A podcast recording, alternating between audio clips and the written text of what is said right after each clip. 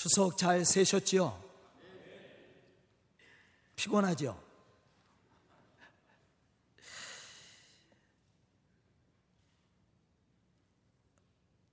네, 조사에 의하면 77.5%가 이 명절이 되면 스트레스를 받는답니다. 제가 얘기하는 게 아니라 예, 조사에 의한 거예요. 77.5%가 이런 설이나 이런 명절, 추석 이런 때에 스트레스를 받는다고 해요. 뿐만 아니라 국민건강보험공단의 자료에 보면 매년 이런 추석 명절 9월이나 10월에는 척추 환자나 아니면 관절염으로 인한 진료자 수가 두 배나 급증한다고 해요. 얼마나 힘들으면 그렇겠습니까? 더 나가서는 건강을 위해서 체중 조절을 하던 사람들이 갑자기 체중이 불어나고 고혈압이 올라가고 당뇨가 더 심해지고 고지혈증이 더 심해진다고 해요. 건강이 나빠지는 거죠. 너무 많이 먹는 것 같아요. 저는 오늘 예배를 드리는 우리 성도들이 이러한 스트레스에서 해결되는 그런 예배가 됐으면 좋겠습니다. 말씀을 통해서 위로를 받고 또 용기를 얻는 그러한 시간이 됐으면 합니다. 옆 사람과 우리 한번 인사해 보죠. 힘드셨죠? 수고하셨습니다. 우리 손뼉을 맞으시면 화이팅 한번 할까? 옆 사람하고. 화이팅 하는 소리가 현찮습니다. 피곤하긴 피곤했나 봅니다. 오늘 우리가 말씀을 들으려는 것은 오늘 제목에 있듯이 우리의 이웃을 어떻게 사랑할 것인가? 신명기 6장 5절에 보면 이렇게 말씀하고 있습니다. 너는 마음을 다하고 뜻을 다하고 힘을 다하여 내 하나님 여호와를 사랑하라. 그럼 우리가 마음을 다하고 뜻을 다하고 힘을 다해서 여호와 하나님을 사랑한다는 것은 무엇을 의미하는 것일까? 오늘 말씀 속에서 우리는 그 해답을 찾아봐야 됩니다. 첫째, 우리의 이웃을 돌보고 배려하는 삶을 사는 것을 의미합니다. 특히 어려운 이웃을 향해 손을 베풀고 우리가 받은 바 은혜를 나눠주는 것. 그래서 그리스의 사랑으로 섬겨주는 것. 이것을 이야기합니다. 본문 9절로부터 10절에 보면 이러한 사실에 대해서 우리에게 말씀해 주고 있어요. 너희가 너희의 땅에서 곡식을 거둘 때에 너는 밥 모퉁이까지 다 거두지 말고 내 떨어진 이삭도 줍지 말며 내 포도원의 열매를 다 따지 말며 내 포도원에서 떨어진 열매도 줍지 말고 가난한 사람과 거름인을 위하여 버려두라. 나는 너희의 하나님 여호와이니라. 그렇게 말씀을 했어요. 즉 이 말씀은 밭에서 나는 소출의 일정 부분을 가난한 자와 나그네 몫으로 남겨주라는 거예요. 저는 이 말씀이 이해가 돼요. 요새 이삭 죽는 사람들 있어요? 없습니다. 주술 것도 없어요. 왜냐하면 요새는 기계로 다 팔고 그래. 그래서 이삭이 이렇게 뭉퉁이로 떨어져 있는 게 아니라 나달이 떨어져요. 그래서 주술 수가 없어. 새나 먹죠. 그러나 옛날에는 다 나스럽이었습니다. 그리고 곡식단을 이렇게 묶었어요. 그러다 보면 곡식 이삭이 많이 떨어집니다. 또 예전에는 배고픈 사람들이 많았어. 그래서 이삭을 주스러 댕겼습니다. 이삭을 줘서 몇 말, 몇 가마도 하는 사람들이 있었어요. 그 당시에는 배고픈 세대니까. 포도 농사 짓는 분들 계십니까? 포도 농사를 짓다 보면 포도가 한꺼번에 다 익지 않습니다. 늦게 익는 게 있어요. 또 포도 농사를 지으면 처음에 포도까지 해서 열린 것도 있지만 격까지 해서 포도가 또 열려요. 그것을 따줘야 됩니다. 근데 따주다 보면 다 딸 수 있어요? 다 따지 못해요. 또 격까지 해서 나중에 열리는 게 있어요. 제가 우리 교회도 한 송이를 남겨놨더니 누가 따드셨어요. 그게 격까지 해서 난 거예요. 처음 열매가 아닙니다. 아, 따드시라고 하는 거예요. 그것을 따지 말라는 거 왜? 가난한 사람들을 위해서.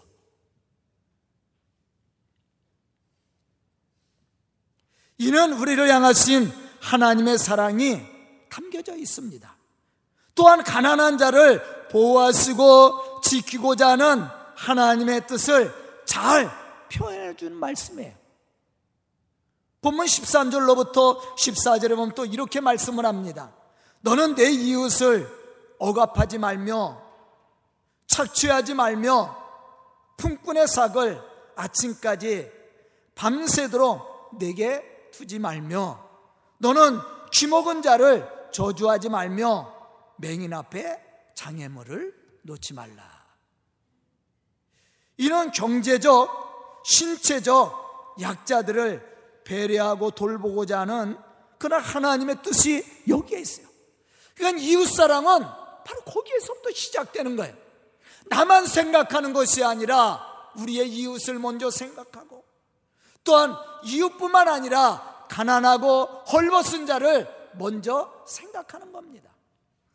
이 말씀 속에서 품꾼의 삭을 아침까지 내게 두지 말라고 그랬어요. 왜 그렇습니까? 하루 벌어서 하루 먹는 사람은 그게 있어야 밥을 먹어요. 이 당시에도 마찬가지였어요. 품삯을 하루 지나서 주면 그 사람은 하루를 굶어야 돼요. 생명과 직결된 거예요. 그래서 너는 품꾼의 삭을 밤새도록 내게 두지 말고 그날의 품삯을 그날에 주라는 거예요. 신명기 24장 6절에 보면 이렇게 말씀하고 있습니다. 맷돌이나 그 윗짝을 전당 잡지 말라. 맷돌이나 그 윗짝을 전당 잡지 말라. 맷돌 잘 알고 있죠? 아, 지금이야, 뭐, 기계가 잘 발달돼서 전기만 꽂으면 집에서도 다 탈곡을 할 수 있어요. 갈아서 먹을 수가 있습니다. 그러나 이 당시에는 그렇지 않아요. 돌을 아래와 위에 올려놔서 그것을 돌려서 그 구멍에 곡식을 넣어서 갈아서 먹었습니다. 이것은 생 명과 직결되는 거야. 가난한 사람들의 삶을 얘기하는 겁니다. 그런데 맷돌을 빼앗아 가면 생명에 지장이 생기는 거예요. 맷돌의 윗짝을 가져가 보십시오. 갈 수가 있어요? 하나만 갖고는 갈 수가 없잖아.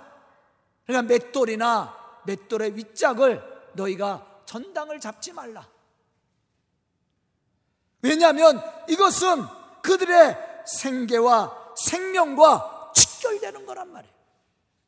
다시 말하면 이웃사랑은 작자들이 공경에 빠지지 않도록 관심을 가지고 돌보고 또 배려하는 것 거기서부터 시작되는 거예요. 우리가 교회 잘 나오고 예수 잘 믿고 신앙생활 잘한다고 그래서 우리가 그리스도의 사랑을 전하는 게 아니에요. 그리스도의 참된 사랑은 우리의 약자들을 돌보고 그들에게 우리가 받은 바 은혜를 베풀고 그들의 입장에서 이해해주고 사랑해주고 축복해주는 겁니다. 바로 이러한 삶을 통해 하나님의 사랑을 실천하는 사람이 마음을 다하고 뜻을 다하고 힘을 다해서 하나님을 사랑하는 사람입니다. 하나님은 이렇게 이웃사랑을 실천하는 사람을 기뻐하실 뿐만 아니라 그들을 축복하사 하나님의 거룩한 백성으로 인정하고 세우시고 또 그들을 축복해 주신다라는 것이죠. 저는 오늘 말씀을 듣는 우리 성도들이 정말로 하나님을 사랑하는 믿음의 사람으로 우리의 이웃을 돌보고 사랑하며 섬김으로 큰 힘을 지고 위로를 주므로 하나님의 거룩한 역사를 이루어가는 그러한 믿음의 성도들이 될 수 있기를 주의 이름으로 축원합니다. 두 번째는 이웃에 대해서 공정함이 이웃 사랑의 실천임을 우리에게 가르쳐 주고 있어요. 본문 11절로부터 12절에 보면 이렇게 말씀하고 있습니다. 너희는 도적질하지 말며 속이지 말며 서로 거짓말하지 말며 너희는 내 이름으로 거짓 맹세함으로 내 하나님의 이름을 욕되게 하지 말라. 그렇게 말씀을 했어요. 공동체 안에서 남의 소유를 훔치고 상대를 속이며 거짓말하는 것 이것은 하나님의 이름을 욕되게 하는 것이라고 말씀을 했습니다. 이러한 자는 하나님의 사랑을 실천할 수 없는 자입니다. 하나님을 사랑한다고 만약에 고백한다면 위선자예요. 하나님 기뻐하시지 않습니다. 본문 15절에 보면 이렇게 말씀하고 있습니다. 너희는 재판할 때에 불을 행하지 말며 가난한 자의 편을 들지 말며 세력 있는 자라고 두둔하지 말고 공의로 사람을 재판하라. 아멘. 시편 89편 14절에 보면 또 이렇게 말씀합니다. 의와 공의가 주의 보좌의 기초라. 인자함과 진실함이 주 앞에 있나이다. 뭐가 기초라고 그랬어요? 하나님 앞에? 의와 공의라고 그랬어요. 하나님의 공동체는 정의와 공의가 살아있는 곳입니다. 아무리 교회가 크고 아무리 교회 많은 사람들이 모여도요, 그곳에 하나님의 공의와 정의가 죽어 있다면 그 교회는 죽은 교회예요. 사랑도 마찬가지입니다. 사랑을 외치는 게 아니에요. 사랑의 기본이 어디에 있습니까? 하나님의 공의와 정의에 있다라는 거예요. 다시 말하면 우리가 하나님 앞에 정직하고 하나님 앞에 진실하고 또 하나님 세상 앞에 진실하게 행할 때에 거기에 참된 사랑이 시작되는 거예요. 우리가 사람들에게 많은 것을 베풀면서 그것 때문에 사람을 억압하고 착취한다면 거짓을 일삼고 남에게 불의를 행한다면 그 사랑이 아니죠. 진정한 의미에서 사랑은 하나님의 공의와 정의가 실현되는 것입니다. 거짓말을 하는 것이 아니야. 거짓 맹세하지 않은 겁니다. 오늘 말씀 속에서도 그렇게 얘기합니다. 가난한 자라고 봐주지 말고 세력이 있다고 권세가 있다고 두둔하지도 말라. 하나님의 공의로 모든 것을 이루어 가라는 얘기예요. 교회도 마찬가지입니다. 교회도 많은 사람들이 모여 많은 사람들이 모여서 예배를 드립니다. 또 우리 성도들이 헌금돼 이 모든 것이 하나님 앞에 정직하게 쓰임 받아야 됩니다. 그것이 정직하게 쓰임 받지 못하면 교회는 무너질 수밖에 없는 거예요. 아무리 하나님의 사랑과 복음을 전해도 그것이 사람들에게 감동이 되지 않습니다. 하나님을 영화롭게 할 수 없다라는 거죠. 진정한 의미에서 사랑은 하나님의 공의와 정의가 실현되어지는 것입니다. 그래야만이 진정한 사랑이 이루어지는 거예요. 그래서 오늘 말씀 속에서 하나님은 우리에게 이러한 사실을 가르쳐 주고 있습니다. 그러므로 엄밀한 의미에서 이웃사랑의 시작은 하나님의 공의와 정의가 실현되어지는 곳에서부터 시작되어진다라는 거예요. 그러므로 이웃사랑의 법은 편견이 없어야 됩니다.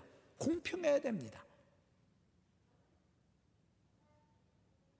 더욱 그리스의 사랑을 받고 은혜 속에 살아가는 우리는 하나님 앞에 정직해야 됩니다. 다시 말하면 하나님의 공의와 정의를 세워갈 수 있는 믿음의 사람들이 되어야 한다라는 것이에요. 그럴 때 우리는 비로소 그리스도의 사랑을 전할 수가 있는 거예요. 시편 15편 또 24편에서 다윗이 고백하는 내용이 뭡니까? 하나님의 성산에서 복을 받을 사람이 누구예요? 마음이 진실하고 정직한 자라고 얘기했어요. 거짓 맹세치 아니하는 자라고 얘기했습니다. 하나님의 교회는 하나님의 공의가 세워지는 곳이 되어야 됩니다. 그래야만이 복음이 증거되어지고 그리스의 사랑이 실천되어지는 곳이에요. 만약 우리가 하나님과 세상 앞에 정직하고 진실한 삶을 통해 하나님의 공의와 정의를 세워갈 수 없다면 이웃사랑의 실천은 절대 이루어질 수 없습니다. 깨지고 마는 거예요. 무너지고 마는 거예요. 이웃사랑은 구호를 외친다고 되는 게 아니죠. 왜 우리 주변에 있는 교회들이 무너집니까? 사실은 이러한 하나님의 공의와 정의가 실현되지 않기 때문에 그렇습니다. 그것이 기초라고 그랬어요. 신앙의 기초라고 그랬습니다. 그리스의 사랑의 기초라고 분명히 이야기했어요. 그곳에 복음이 세워지고 말씀이 세워지고 그리스의 사랑이 실천되어져야 돼요.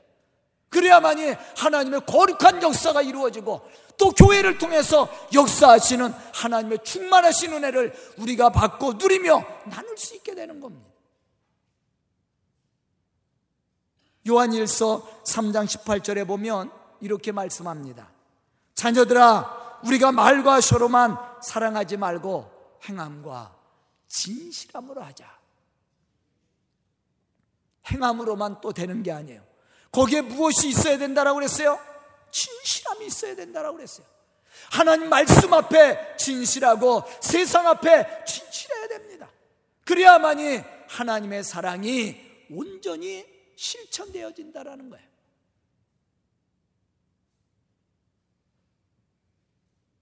요한일서 3장 19절에 보면 또 사도 요한은 이렇게 우리가 사랑을 행함과 진실함으로 실천할 때 이로써 우리가 진리에 속한 줄 아느니라. 우리가 무엇을 할 때 진리에 속한 줄 안다라고 그랬어요? 우리가 사랑을 진실함으로 행할 때 너희가 진리에 속한 줄을 알리라. 아멘. 우리가 교회에 출석한다고 되는 게 아니에요. 우리가 예수 믿는다고 고백한다고 되는 게 아니에요. 우리가 예수 안에 있고 예수의 사랑을 받고 예수 안에서 능력 있는 삶을 사는 믿음의 사람이 어떠한 사람입니까? 참으로 하나님 앞에 진실하고 하나님의 공의를 세우며 그것을 실천하는 사람이요. 무엇을 가지고? 진실함을 가지고. 그래야 너희가 진리에 속한 줄 알리라. 그렇지 않으면 뭐예요? 진리 밖에 있는 사람들이에요. 거짓되고 위선된 자들입니다. 저는 오늘 말씀을 듣는 우리 성도들이 이웃을 향한 사랑의 고백뿐만 아니라 삶의 실천을 통해 하나님을 영화롭게 할 뿐만 아니라 하나님의 공의를 세우고 하나님의 거룩한 복음의 역사를 이루어가는 그런 믿음의 성도들이 다 될 수 있기를 주의 이름으로 축원합니다. 세 번째는 남을 비방하거나 불이익을 주므로 나의 이익을 취해서는 안 됩니다. 왜냐하면 이것은 하나님 앞에 큰 죄를 짓는 것이기 때문에 그렇습니다. 본문 16절에 보면 이렇게 말씀합니다. 너는 내 백성 중에 돌아다니며 사람을 비방하지 말며 내 이웃의 피를 흘려 이익을 도모하지 말라.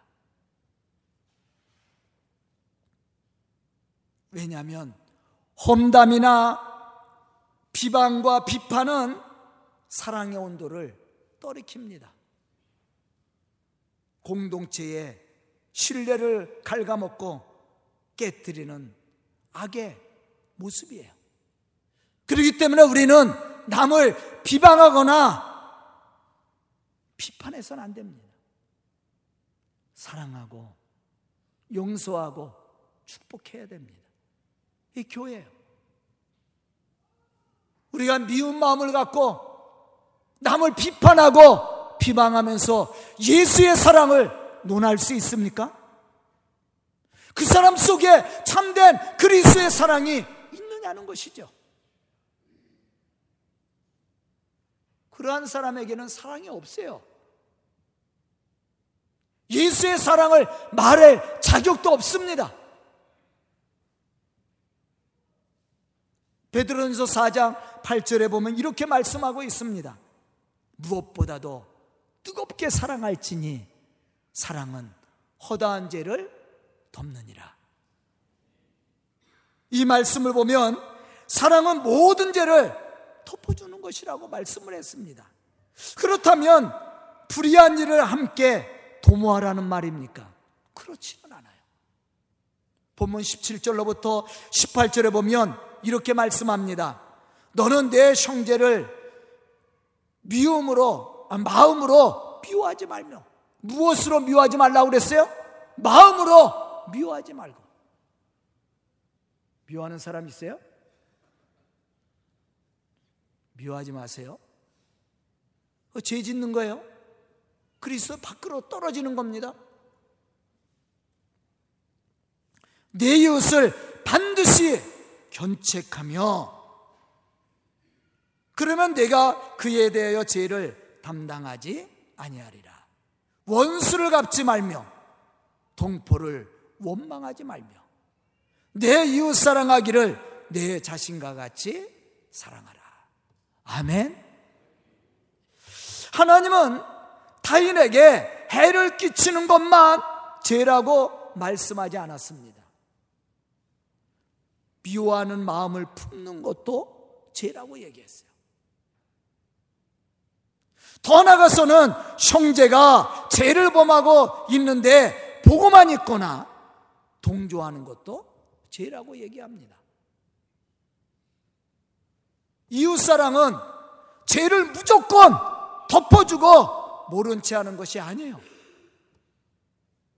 진정한 의미에서 하나님의 이웃사랑은 죄를 무조건 덮어주고 모른 채 하는 것이 아니라 죄를 미워하고 책망해서 죄에서 돌이킬 수 있도록 인도해 주는 겁니다.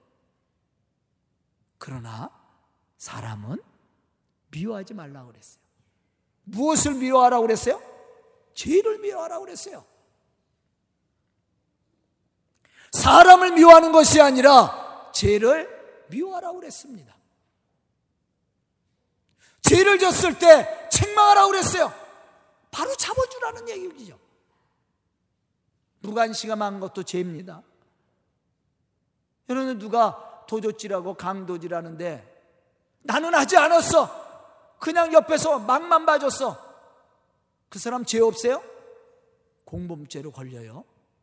죄값 치러야 됩니다.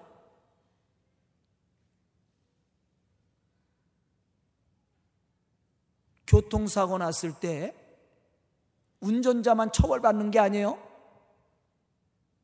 사고 났을 때 도주해 있는데 옆 사람이 그걸 묵인하고 모른 채 했어요. 그것도 걸려요? 그것도 죄입니다. 성경도 똑같은 말씀을 우리에게 주고 있어요. 죄를 묵인하는 게 사랑이 아닙니다. 죄를 지적하고 고쳐야 돼요. 돌이키게 해야 됩니다. 회개하게 만들어야 돼요. 그럼 회개할 때 어떻게 하라고 그랬습니까? 용서하고 그 죄를 어떻게 하라고 했어요? 덮어주라는 거예요. 그게 사랑이야. 누가 보면 17장 3절로부터 4절에 보면 예수님은 이렇게 말씀하고 계십니다. 내 형제가 죄를 범하거든 경고하고 회개하거든 용서하라. 만일 하루에 일곱 번이라도 내게 죄를 짓고 일곱 번 내게 돌아와 내가 회개하노라 하거든 너는 용서하라. 참 어려운 얘기예요. 죄는 책망하라는 거예요. 죄는 경고하고 책망하라고 얘기했어요. 그러나 상대가 그 죄를 깨닫고 용서를 빌면 용서해주고 그 죄를 덮어주라는 얘기예요. 그것이 하루에 일곱 번씩 그렇게 한다고 해도 일곱 번이라도 그렇게 용서해 주라는 거예요. 쉬운 말이 아니에요. 우리는 우리의 이웃이 죄를 범하면 미워하거나 판단하기보다 그를 불쌍히 여기고 위에서 기도해야 됩니다. 그리고 권면하고 돌이켜 회개할 수 있도록 해야 되는 거예요. 더 나아가서는 그리스의 사랑으로 그의 죄를 어떻게 하라는 거예요? 덮어주라는 거야. 그게 사랑이야. 즉 우리가 우리 자신을 잘 이해하고 관대하며 지나치도록 너그러운 것처럼 너희 이웃을 너희 자신과 같이 사랑하라고 얘기했어요. 우리 자신에 대해서 얼마나 이해력이 좋아요? 얼마나 관대합니까? 지나치리만큼 너그럽지 않아요? 본인에 대해서. 분명히 본인이 잘못했음, 잘못했음에도 불구하고 자신에 대해서는 굉장히 너그러 그러나 상대가 조금만 잘못해도 지적하고 비판하지 않아요? 우리들의 모습이에요. 사랑은 내 자신과 같이 사랑하라고 그랬어요. 우리 자신에 대해서 이해력이 있고 관대하고 너그러운 것처럼 우리 이웃에 대해서도 그렇게 하라는 거예요. 그게 참된 사랑이야. 이웃 사랑의 실천입니다. 이것이 그리스도인이 이웃 사랑을 실천하는 신앙의 모습이에요. 만약에 우리가 그러한 사랑을 베풀매도 불구하고 상대가 받아주지 못한다면 그건 할 수 없는 거예요. 그렇지만 우리는 그리스도의 사랑 가지고 끊임없이 베풀어야 됩니다. 아멘.